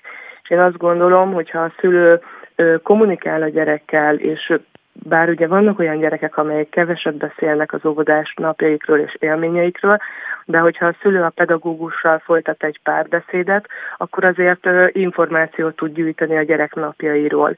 És itt nagyon fontos pont az, hogy a pedagógus és a szülő kommunikáljon egymással, hogy tudjuk, hogy a gyereknek milyen napja van az óvodában, az iskolában, hogy ott hogyan éli meg, hogyan illeszkedett be az adott közösségbe. Tehát én oda tudom visszavezetni ezt, hogy a család szerepen nagyon-nagyon fontos, hogy a szülő kommunikáljon a gyerekkel, és hogyha észleli, hogy a gyerek nem akar menni a, a, abba a közösségbe, ha nincs kedve, ha rossz élményekkel tér haza, mert azért egy-egy fél mondatból azért a szülő érzi, hogy ott valami nem stimmelt, akkor ott a, a pedagógussal el lehet kezdeni egy párbeszédet, egy kommunikációt, és már lehet nagyon az elején segíteni a gyerekeknek ebben a helyzetben. Ön kikkel foglalkozik elsősorban, és mi az, amit tanít nekik? Én önvédelmet tanítok, ö, már, hát most a legfiatalabb tanítványom kettő és fél éves, tehát nagyon Még várok kortól, egy kicsit a tizennégy hónaposom. Nagyon pici kortól ö, lehet hozzám jönni, ö, és itt igazából ö, egy ilyen mozgásfejlesztés történik, ahol ahol ezt az, az, az, hogy stabil legyen a gyerek, határozottan álljon, ha elesik a földről, kelljen fel minél gyorsabban, nem maradjon benne egy olyan helyzetben, ami neki nem megfelelő, a saját kis határaikat, hogy hogyan tudják megmutatni, erre utaló kis játékokat játszunk, és aztán természetesen nagyobbak is járnak hozzám, kisiskolások, illetve már nagyobb iskolás gyerekek is. Itt a, a, a saját határaink megmutatása az, hogy nekem mi az, ami rendben van, mi az, ami nincsen rendben. Ha egy olyan helyzetben vagyok, amiben én nem érzem jól magam, akkor abból hogyan tudok kilépni, hogyan tudom jelezni a másiknak, hogy, hogy, hogy ez így nem oké. Tehát mi ezeket a, ezeket a témákat próbáljuk testbeszéddel is ö, körbejárni. Tud nekem példát mondani, ami esetleg ö, egy kézenfekvő dolog lehet, és nem uh-huh. biztos, hogy szülőként eszünkbe jut? Ö, mondjuk odaszorítják a gyerek, hogy ha nagyobb gyerekről beszélünk, mondjuk egy ilyen kis, kisiskolás korosztály, odaszorítják a falhoz. Ö, hogyha a gyerekben ott van a reflex, hogy igenis eltolom magam, és eljövök, kijövök abból a helyzetből, az már egy nagyon jó üzenet, hogy ezt velem nem lehet megtenni. Mert fel sem merül a... bennünk, de ezek szerint akkor sok gyermek megszeppen, és nem tud mit kezdeni a szituációval. Így van, Így van. hogyha kiveszik a kezéből a játékot, mondjuk az óvodába, akkor... Egyszerűen vissza, visszaveszem a játékot, ha én azzal játszom. Tehát ö, természetesen tanítsuk a közös játékra a gyerekeket, de ha én épp, éppen azzal a kis autóval játszom, akkor ne tépjék ki a kezemből, akkor igenis visszaveszem és játszok vele tovább. Ö, tehát ezek ilyen apró apróságok, ö, ugyanakkor egyből üzen a másik gyereknek, aki éppen csúfolódó, vagy bántalmazó, ö, vagy agresszív éppen, hogy velem ezt nem lehet megtenni. Kovács Ildikó, köszönöm szépen a tanácsokat. Köszönöm, Fogunk még beszélni. Szép napot! Viszontlátásra! Aktuál! Friss hírek, információk, beszélgetések. A Spirit ef em reggeli műsora. Indítsa velünk a napot, hogy képben legyen. A mikrofonnál Vogyerák Anikó. Megnyílik Európa első és egyetlen független zsidó előadó művészeti központja a hetedik kerületben, a Csányi utcában. A nyitás után három bemutatóra is készülnek. A zsidó előadó művészeti központ nem csak a Gólem Színház előadásainak ad majd otthont, hanem tánc, opera, jazz és más zenei produkcióknak is teret kínál. A kerületi művészektől kezdve egészen a nemzetközi sztárokig. Olvasható a Gólem Színház hivatalos oldalán. A téma kapcsán vendégünk Borgula András, a Gólem Színház igazgatója. Jó reggelt kívánok! Jó reggelt kívánok! Jaj, de szép volt ez a felvezetés. Már előre köszönöm, bármi is történjen ezután. Akkor le is tesszük vissza. No, úgy tűnik, hogy méltó, méltó helyre kerül a színház. Mit kell tudni erről a komplexumról? Ö, nagyon reméljük, ez, hát ez egy nagyon kicsi komplexum, azért ebben megegyezhetünk. A hetedik kerület Csányi utca, ami régen Kis Mező utca volt, és ebből talán következik az, hogy Nagy Mező utca, annak hívják az egyik felét, és aztán a Király utcánál megváltozik, és sokkal kisebb lesz ugye a régi zsidó negyednek a Király utca volt a határa, és onnan, onnantól beljebb az utcák összeszűkülnek, kisebbek lesznek, igazából is tényleg olyan, mint egy ilyen hagyományos klasszikus zsidó negyed, úgyhogy e, nekünk nagyon fontos volt, hogy egyrészt olyan helyen legyünk, ahol más színházak, hasonló előadó művészeti központok vannak, ezért a Nagymező az ugye tökéletes, és az is természetesen fontos volt, mivel ez zsidó színház és zsidó előadó művészeti központ, hogy ezen a részén legyen Budapestnek, úgyhogy tényleg sok és nem is tudom, kitartó lobbizás után a hetedik kerületben pár évvel ezelőtt sikerült aláírnunk ezt a szerződést, és így egy olyan épületbe kerültünk, aminek a teljes földszintjét mi az utóbbi másfél évben szépítgettük, és azt reméljük, hogy igazából, hogy napokon belül megnyitjuk a kapuinkat. No igen, hol tart most ez a megnyitás, és hogyan készülnek? Mindig hallgatom az ilyen interjúkat, és ott mindig csak a jó dolgokat mondják el, ami szerintem egyébként helyes, de azt gondoltam, hogy ma, ma még korán van, és még meg sem vittem az első kávémat, mert... Én a harmadiknál beton... tartok, adjunk. Na. Nem, nem, csak gondoltam, hogy akkor ez följogosít arra, hogy legyek egy kicsit őszintébb, vagy no, hogy így a betonszállítás után... Igen. Mert picit csúszik. Nagyon nehéz, azt gondolom, sokszor ma Magyarországon... főleg ilyen pici szervezeteknek, ugye egy közhasznú egyesület vagyunk, nem áll mögöttünk senki, hiszik vagy sem, ez egy ilyen zsidó kezdeményezés, hogy csak, csak egy független szervezet, é, és így nagyon nehéz megbízható, nem is tudom, kivitelezőket találni, úgyhogy most éppen az áram, áram miatt csúsztunk el, minden más rendben van, bár ma a kocsiból háromszáz kiló esztrit betont pakoltunk ide ki a fiúkkal, tehát hogy még azért vannak ilyen kisebb munkák, de tényleg már kész a színházterem igazából, és kész a színpad, és kész a nézőtér, és a kávézó is, most már tényleg csak azt várjuk, hogy... hogy a villanyszerelés befejeződjön, ami nagyon sokat... A lényeg voltaképp megvan, nem? Tehát nem este kell akkor az előadást tartani, és minden rendben. Simán, hát ha Shakespeare-nél ment Pátyafénynél, akkor szerintem lehet, hogy a tűzoltók a karjukba dőlnek, hogyha most azt mondanám, hogy fáklyáknál fogok játszani, de nem. Tényleg azt gondolom, hogy, hogy, hogy, hogy ez a pár hónap csúszás, ez ugye minket megterhel, de talán az évadot nem fogja, és szeptember közepén, legkésőbb végén már játszunk. No mit? Erről is beszéljünk.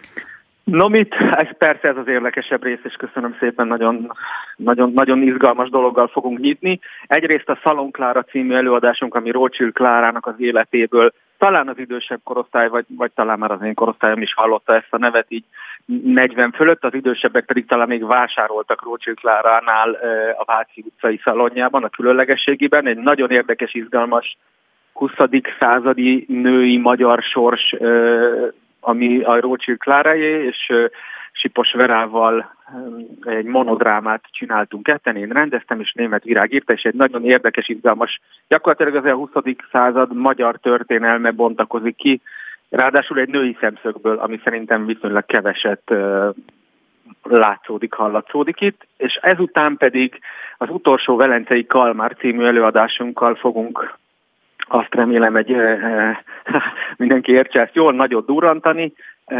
Ez egy számunkra nagy produkció, kilenc színész, ami tényleg egy kamaraszínpadon viszonylag ritka, és arról szól, hogy öt fiatal negyvennégyben itt gyakorlatilag, ahol az előadás játszódik, a budapesti gettó pincéjében próbálják a Velencei Kalmárt, mert hát nagyon sok más dolguk nincs, ugye várják azt, ami be fog következni, még akkor is, ha nem tudják mi ez.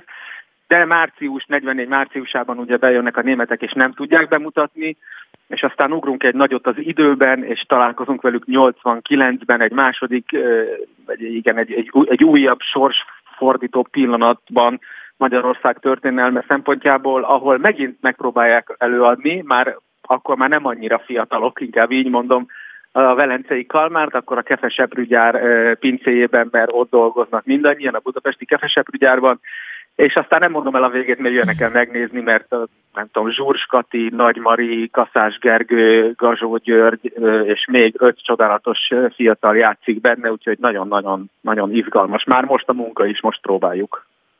A próbák után pedig ugye előbb-utóbb remélhetőleg lesz előadás, és úgy látom a honlapjukon, hogy azért a támogatás elkél, és folyamatosan keresnek támogatókat. Miért és hogyan lehet támogatni? Nagyon sokféleképpen lehet minket támogatni. Egyrészt lehet ilyen havi szinten ezer forinttal, szoktuk mondani, hogy ez, tudom én, amikor elkezdtük ezt a programot, még azt hittük, hogy három kávé ára ér, de most így a híreket is hallva az inflációról mielőtt becsatlakoztam. Igen, igen, ez két, két és fél kávé már, de igazából, ha olyan helyen veszünk, akkor csak két kávé árával havonta lehet így támogatni minket. És tehát, akkor... Ha ott a Király utca környékén veszi valaki, akkor igen. Abszolút, ab, akkor tényleg két kávé. És ezzel ezer gólemé válik, hát mi ezer ilyen embert keresünk, és azért is, mert az ezer héberül az segítőt jelent, és akkor ennek van egy ilyen uh, szép, uh, ilyen áthallása, hogyha az ezer ember segítene nekünk ezer forinttal minden hónapban, akkor gyakorlatilag szinte valóban uh, függetlenné válnánk uh, minden más nagyobb támogatótól. É, van ez a lehetőség, és most el, elkezdjük szeptemberben, örökbe lehet fogadni a székeket, tehát ugyanúgy régen ez egy nagy szokás volt, hogy a zsinagógákban megvették a székeket, és aztán az ebből befolyt összegből építették föl magát, tehát mi már azt mondjuk, hogy már nálunk áll az épület, de ahhoz, hogy az első évad, ami azért szerintem jelenleg mindenkinek nehéz, ugye másfél évig mindenki zárva volt színházak, és nem tudtunk jegyet eladni, úgyhogy a székeket szépen lassan el, örökbe lehet fogadni, ez egy drágább dolog, ennek háromszázezer forint a költsége, de akkor az a szék azt a nevet fogja viselni, azt szoktam mondani, hogy vagy ameddig eljön a messiás, vagy ameddig a színházunk áll, a kettő közül valamelyik, és akkor én onnantól kezdve nem tudom, nem, nem csak a ötödik sor négyesen ülök, hanem a borgulán is, remélem, hogy ez valakinek, nem tudom. Presztízs. Presztízs, igen, meg jól hangzik, meg segítség. Nekünk tényleg azt kell, hogy mondjam, hogy, hogy ez most, hogy szinte, nem tudom, aki, aki, aki nevet ad, életet ad, ez a mi nevünkben, vagy a mi, mi helyzetünkben ez abszolút igaz, úgyhogy van ez a lehetőség is, de az is segít már, hogyha valaki küld ö, egy jó szót ránk, ír a Facebookon, ö, vagy az e-mail címünkön, és azt mondja, hogy hajrá Andris, ö, hajrá Gólem csapat, ö, veletek vagyunk, bocsánat, és utolsó, és befejezem ezzel, és a másik legnagyobb, hogy már fönt vannak az októberi előadásaink, és hogyha arra jegyet vesznek az emberek, az pedig aztán végképp csodálatos lenne, mert akkor tudnánk, hogy jó, akkor érdemes lesz, közönség van, aki jöjjön és megnéz minket. No, legyen így, én megígérem, hogy így teszek. Borguló András, a Gólem Színház igazgatója, köszönöm szépen. És akkor hát további jó és nagyon rövid ideig tartó cipekedést. Köszönjük, köszönjük, úgy viszont hallásra. Aktuális közlekedés. Spirit ef em kilencvenkettő kilenc, a nagyváros hangja. Egyre többen élnek az otthonfelújítási támogatás lehetőségével. tízből kilenc ember hallott már a támogatásról, nyolcvanhat százalékuk pedig az otthonfelújítási kölcsön lehetőségéről is. Derült ki a Kopp Mária Intézet a népesedésért és a családokért reprezentatív kutatásából, ami ezer fő megkérdezésével készült. A támogatást eddig közel harminchárom ezeren igényelték, és több mint hétezer-ötszáz család kérte az otthonfelújítási kölcsönt is. A témában vendégünk szomszéd Orsolya, a Kopp Mária Intézet a népesedésért és a családokért szakpolitikai elemzési vezetője. Jó reggelt kívánok! Jó reggelt kívánok! No, mi derült ki ebből a felmérésből összességében azon túl, hogy úgy tűnik, hogy szinte mindenki hallott már erről az otthonfelújítási támogatásról? Mi folyamatosan nyomon követjük a családtámogatási intézkedéseknek az ismertségét, népszerűségét különböző kutatásokban, és már a tavalyi bejelentést követően is mértünk, és ahhoz képest is nőtt ugye az ismertség, illetve megduplázódott azoknak az aránya, akik tervezik, hogy igénybe vennék az otthonfelújítási támogatást, vagy már adott esetben bele is fogtak a felújításba, és már igényelték is ezt a lehetőséget. Tehát azt látjuk, hogy Magyarország eddigi legnagyobb otthonteremtési programjának ezek az elemei ö, hozzájárulnak ahhoz, hogy a magyar családok bátrabban belevágjanak egy ilyen vállalkozásba, hogy szépítik, korszerűsítik az otthonaikat. Ugye, ahogy említettük, a bejátszóban is volt, hogy tízből kilenc ember már hallott erről a támogatásról, és nyolcvanhat százalékuk pedig magáról a kölcsönről is. Az, hogy hallottak Igen. róla, az azt is jelenti, hogy egyébként mondjuk szívesen igénylik, vagy mit mutat az önök felmérése?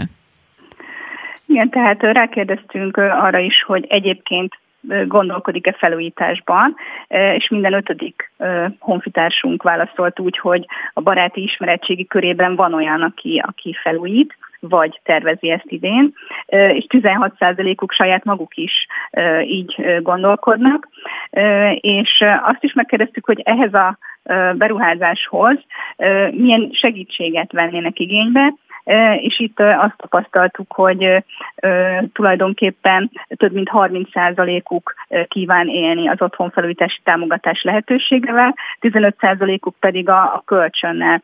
Ez azért érdekes, mert tizenhat százalékban banki kölcsönre szorul, tehát azok, akik egyébként hitelt kell, hogy felvegyenek, mert nem rendelkeznek önerővel egy ilyen felújításhoz, azoknak a felén segít ez a, ez a támogatási forma, vagy ez a kedvezményes kölcsön, tehát ők ezt a kölcsönt tudják igényelni, dupla annyian pedig a, a támogatást igénylik, tehát vannak olyanok, akik egyébként rendelkeznek megtakarítással, tehát adott esetben az elmúlt tíz év családbarát politikája és munkaalapú politikája ö, eredménye, vagy annak köszönhető, hogy, hogy félre tudtak tenni a, a családosok, a gyermeket nevelők. Azt lehet tudni, hogy egyébként mire költenének az emberek, hogyha felújításról van szó?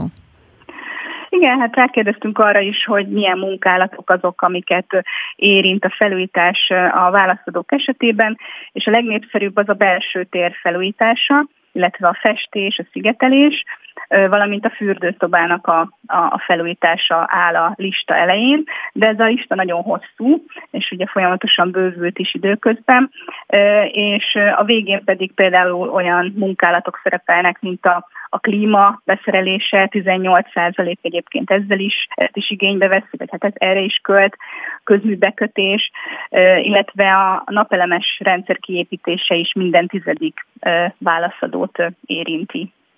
Azt vizsgálták egyébként, hogy a megkérdezettek közül ki az, aki mondjuk családos vagy egyedülálló, tehát hogy azt lehet tudni, hogy kiket érdekel inkább ez a típusú támogatás? Azt látjuk az adatokból, hogy legnagyobb arányban a tizennyolc és negyvenkilenc évesek azok, akik felújításban gondolkodnak, és hát nyilván élnek ezekkel a lehetőségekkel, valamint a kiskorú, kiskorú gyermeket nevelők azok, akik leginkább itt kiemelkednek szignifikánsan, valamint ez is érdekes, hogy minél kisebb település felé megyünk, tehát minél kisebb településen él valaki, annál nagyobb valószínűséggel újít fel. Tehát Budapesten ez ilyen tíz százalék körül van, egy kisebb községekben pedig huszonkettő százalék körül az arányuk. De ugye itt egy célzott támogatásról van szó, tehát pont az a lényeg, hogy a, a családosok, tehát akik ö, kisgyermeket nevelnek, ö, az ő lakhatási körülményeik javuljanak, és ö, biztonságban tudják vállalni és felnevelni a gyermekeiket. Összességében van iránymutatása egyébként ennek a felmérésnek? Szerintem az a, az a fontos tanulság, hogy a gyermekvállalás szempontjából ez egy ösztönző is lehet, tehát pozitív hatása lehet a demográfiai folyamatokra is, illetve a gazdaság növekedésére is látjuk, hogy fontos hatása van, hiszen az építőipari növekedést is láthattuk az elmúlt időszakban, illetve élénkültek a beruházások, ami szintén visszahat majd a családok jólétére, hiszen hogyha ez a növekedés folytatódik, a járvány ellenére is ezt a pozitív tendenciát látjuk, ezt valószínűsítik a szakemberek, akkor például az eszi a visszatérítés, amit bejelentettek a gyermeket nevelők számára, mint lehetőséget, az elérhetővé válik majd a gazdasági növekedésnek köszönhetően. Szomszéd Orsolya, a Kincs szakpolitikai elemzési vezetője. Köszönöm szépen! Köszönöm! Böngésző. Mivel foglalkoznak a vezető internetes portálok? Hogyan találnak egyes híreket? Mire kattintanak a legtöbben? Böngésző. A Spirit ef em reggeli műsorának online lapszemléje. Címlapsztorik, értekezések, izgalmas információk. Böngésző.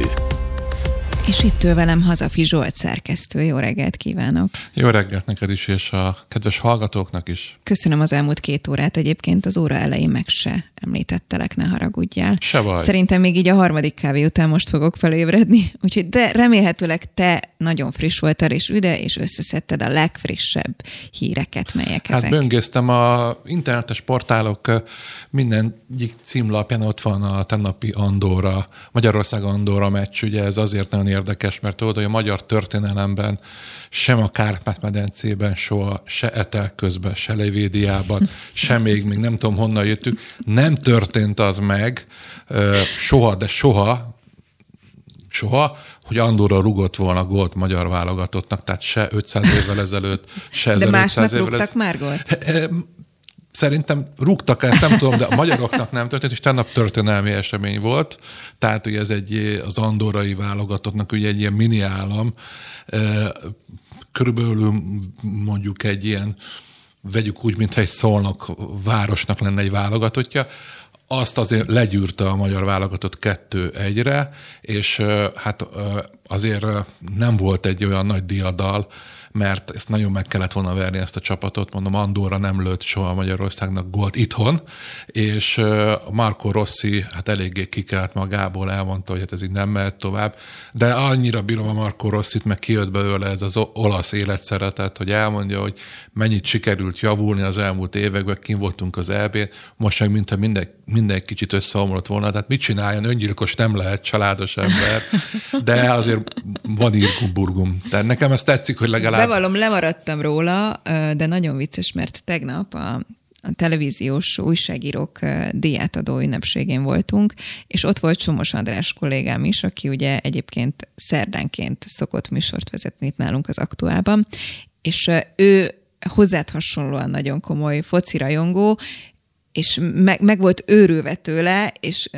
bárki szembe jött, és rögtön az volt az első mondat, hogy meg ne szólaljál, nem mondd meg, hogy hol állunk, mert próbálta úgy túlélni az estét, hogy ne tudja meg az eredményt, mert szerette volna végig izgulni utólag. Hát nagyon kíváncsi vagyok, hogy egyébként például kikerülhető ez az információ, nem? Hogyha minden tele van vele. Hát igen, igen, igen, ez nehéz az, hogy ne spoilerezzen valaki. Igen. De mondjuk az egy erős, erős foci őrület, hogy valaki egy Magyarország-Andorra meccs eredményén izgul, tehát azért ez, hogy mondjam, ha és látod, hölgyek... akkor ezek szerint érhette őt is meglepetés. Igen, igen. Tessék. A hölgyektől szoktam hallani, hogy hát ezek a férfiak eléggé bolondok, hogy ugye két kétszer tizenegy férfi rugdos egy bőrlabdát, és erre meg tudnak őrülni. Néha el tudom hinni, hogy a nőknek van igazuk. Vagy lehet igazuk, vagy hogy szokták ezt mondani? Vagy? A nőknek mindig igaza van, ugye induljunk ki ebből szerintem. És, és itt már kuncog, kuncog ezen nálunk már Nagy Angi is, aki majd a Bistrónak a műsorvezetője is megérkezett közben, szóval igen, a nőknek mindig igaza van, és uh, tudod, van a paródia. Lettem, tehát a, a nem, mert bejött többség, Tátai Kristóf technikus kolléga, és nincs, egy mikrofon magadnak is pattintsák. Még sarokba is lettél szorítva. No, mondja még egy témát a focin kívül, jó, ami kettőt hát, ha meg, megüti az én inger küszöbömet is. A Semmelweis Egyetemen, akik nem oltották be magukat, diákok, azok nem tanulhatnak addig, vagy nem mehetnek be addig, ameddig nem oltják magukat. De mondjuk ez valahol logikusnak tűnik, hogyha az egészségügyi dolgozóknak kötelező az oltás, akkor aki mondjuk egészségügyi dolgozónak tanul, ott már lehet, hogy feltétel nem. Tehát, hogy ez, ezen annyira nem tudok megrökönyödni. És de azért ugye engem is meglepett, hogyha valaki felvételizik a egyetemre, biológiából nálam ezerszer jobbnak kell lennie, felveszik, és nem hisz az oltásba, az nekem egy kicsit olyan tudományellenes, de lehet, hogy ebben az oltáselleneseket haragját vívom ki magam ellen. És még annyit tudjál, de ezt mindenképpen jegyezd meg, hogy Karácsony Gergő már egy kockás füzetbe tervezgeti az új kormányát. Ezt melyik portál írta meg? Az, amelyik ezt... egyébként nehezményezte, hogy ő tíz órakor kávét iszik? Például? Nem, nem, nem, nem. Ezt a há vé gé írta meg. Volt tegnap egy háttérbeszélgetése Karácsony Gergelynek, aki elmondta, hogy szerinte ő fogja megnyerni az előválasztást, és ugye most ugye azért úgy van, hogy meg kell nyerni az előválasztást, utána meg kell nyernie az igazi választást, tehát le kell győzni az Orbán Viktort, Orbán Viktor miniszterelnököt, és utána jöhetne ez a kockás füzet. No, hát... Uh... Jó, nem kommentálom. No, Angi, remélem, hogy nem fociról fog szólni nálatok a Bistró. Nem, egyébként. Nálunk egy szó sem lesz fociról. Mi a Budapest és a vonzás körzetében élők fogyasztói szokásait vizsgáljuk meg, mert ugye a bevásárlóközpontok látogatói egyre tudatosabbak a vásárlásnál. Mondanám, hogy mennyivel izgalmasabb, mint a foci, de és nem annyira érdekel. Több labdát, több labdát vesznek, majd megkérdezzük, áttérünk erre, és aztán az online tanfolyamokról beszélünk, mert ugye a pandémia alatt nagyon sokan keresik az online tanfolyamokat, mint marketing, vagy vállalkozásindítás. Szerintem mindenhez hozzá lehet fűzni, nem? Futballedző. online. Aztán kereké találkozás önmagunkkal, ez egy új színdarab, aminek a egyik írójával beszélgetünk, hogy miről is szól, hogy alakult és mit lehet róla tudni. Aztán pedig szeptember tizenegyedikén lesz a Volt egyszer egy képregény című dokumentumfilm világpremiere, és beszélgetünk a magyar képregény, akár a focis képregények kultúrájáról. Minden, majdnem minden. Mind, minden figyelj, mindenbe belecsatoljuk. Focit, focit csatolni. Egy viszont van, amiben tényleg nem tudjuk belecsatolni, és ez nagyon komoly téma, az online gyerekbántalmazás világa.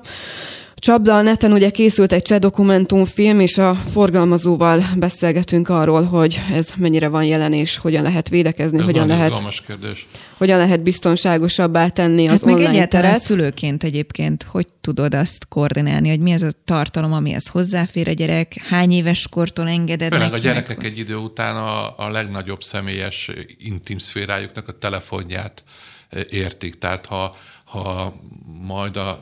Igen, hogy most már nem is az van, hogy a számítógépen valamit lekorlátozó, hanem igazából telefon, mindenkinek ott van a zsebében. A, leg, a legnagyobb, tehát a telefon belépési kód az a legnagyobb titok, vagy legnagyobb, tehát hogyha az, az annál nagyobb izé, szentség, vagy mit tudom én, az nincs tizennyolc éves körül, tehát az, az már a, a legnagyobb sértés, ha azt valahogy megszerzed egy fiataltól. Nagyon izgalmas kérdés egyébként, igen, hogy például a szülőnek hol van a hatásköre. Belenézhetsz, nem nézhetsz bele.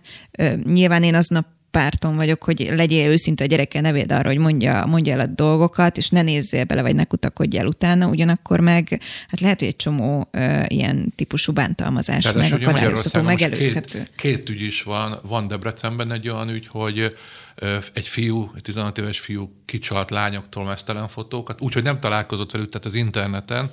Erről és, akartunk beszélni egyébként, mi lett ezzel a témánkkal jut eszembe. Hogy, hogy a rendőrség azt mondta, hogy az ügyészségi szakban már ők nem nyilatkozhatnak, és úgy volt, hogy nyilatkozhatnak, de azt utána nem nyilatkozhatnak. És van, van Győrben is egy olyan ügy, hogy egy, egy ilyen negyven éves fazon, az kiadta magát tinédzsernek, és ott is három dé lánytól pornográf tartalmú képeket tud kicsalni, de úgy, hogy nem is találkoztak. Tehát, hogy minden ez a... a jövő héten javaslom, hogy ezt szerkesszük be hát valami szakértőben. Hát meg ugye a tanárok szempontjából, hogy a tanárok mit tudnak ezzel kapcsolatban tenni, tudnak-e, hozzájuk mi jut el, ha eljut, akkor mit tudnak tenni. Úgyhogy ez lesz a... És az adásunkat pedig dalpremiérrel és koncertajánlóval fejezzük be, úgyhogy kicsit... No, melyik dalpremiér lesz végszóra? Dalpremiér Heidi Albert, Nekem csak az kell, hogy keljek, itt az új... Keljek száma. Fel, az kell, vagy keljek? Nem, hogy én keljek. Hogy én. Kell. Ja. Én rám legyen szükség. Hogy az szükség. Angi keljen. Erről kell szólni, hogy az most Angi. A ma reggel a felkelés volt a kihívás. Hát nekem is három óra alvás után. Erő, neked is meg szokott nőni a gravitációs tér reggel az ágyat fölött? Így hajnalra, így hajnalra. No, hát akkor másfél perc múlva bistró, úgyhogy átadjuk a terepet Nagy Anginak. Én Hazafi Zsolt szerkesztő nevében, és Kátai Kristóf nevében, aki a technikai segítség, technikai dolgokban segített. Megköszönöm a figyelmüket, legyen nagyon-nagyon szép napjuk, és holnap is várom önöket.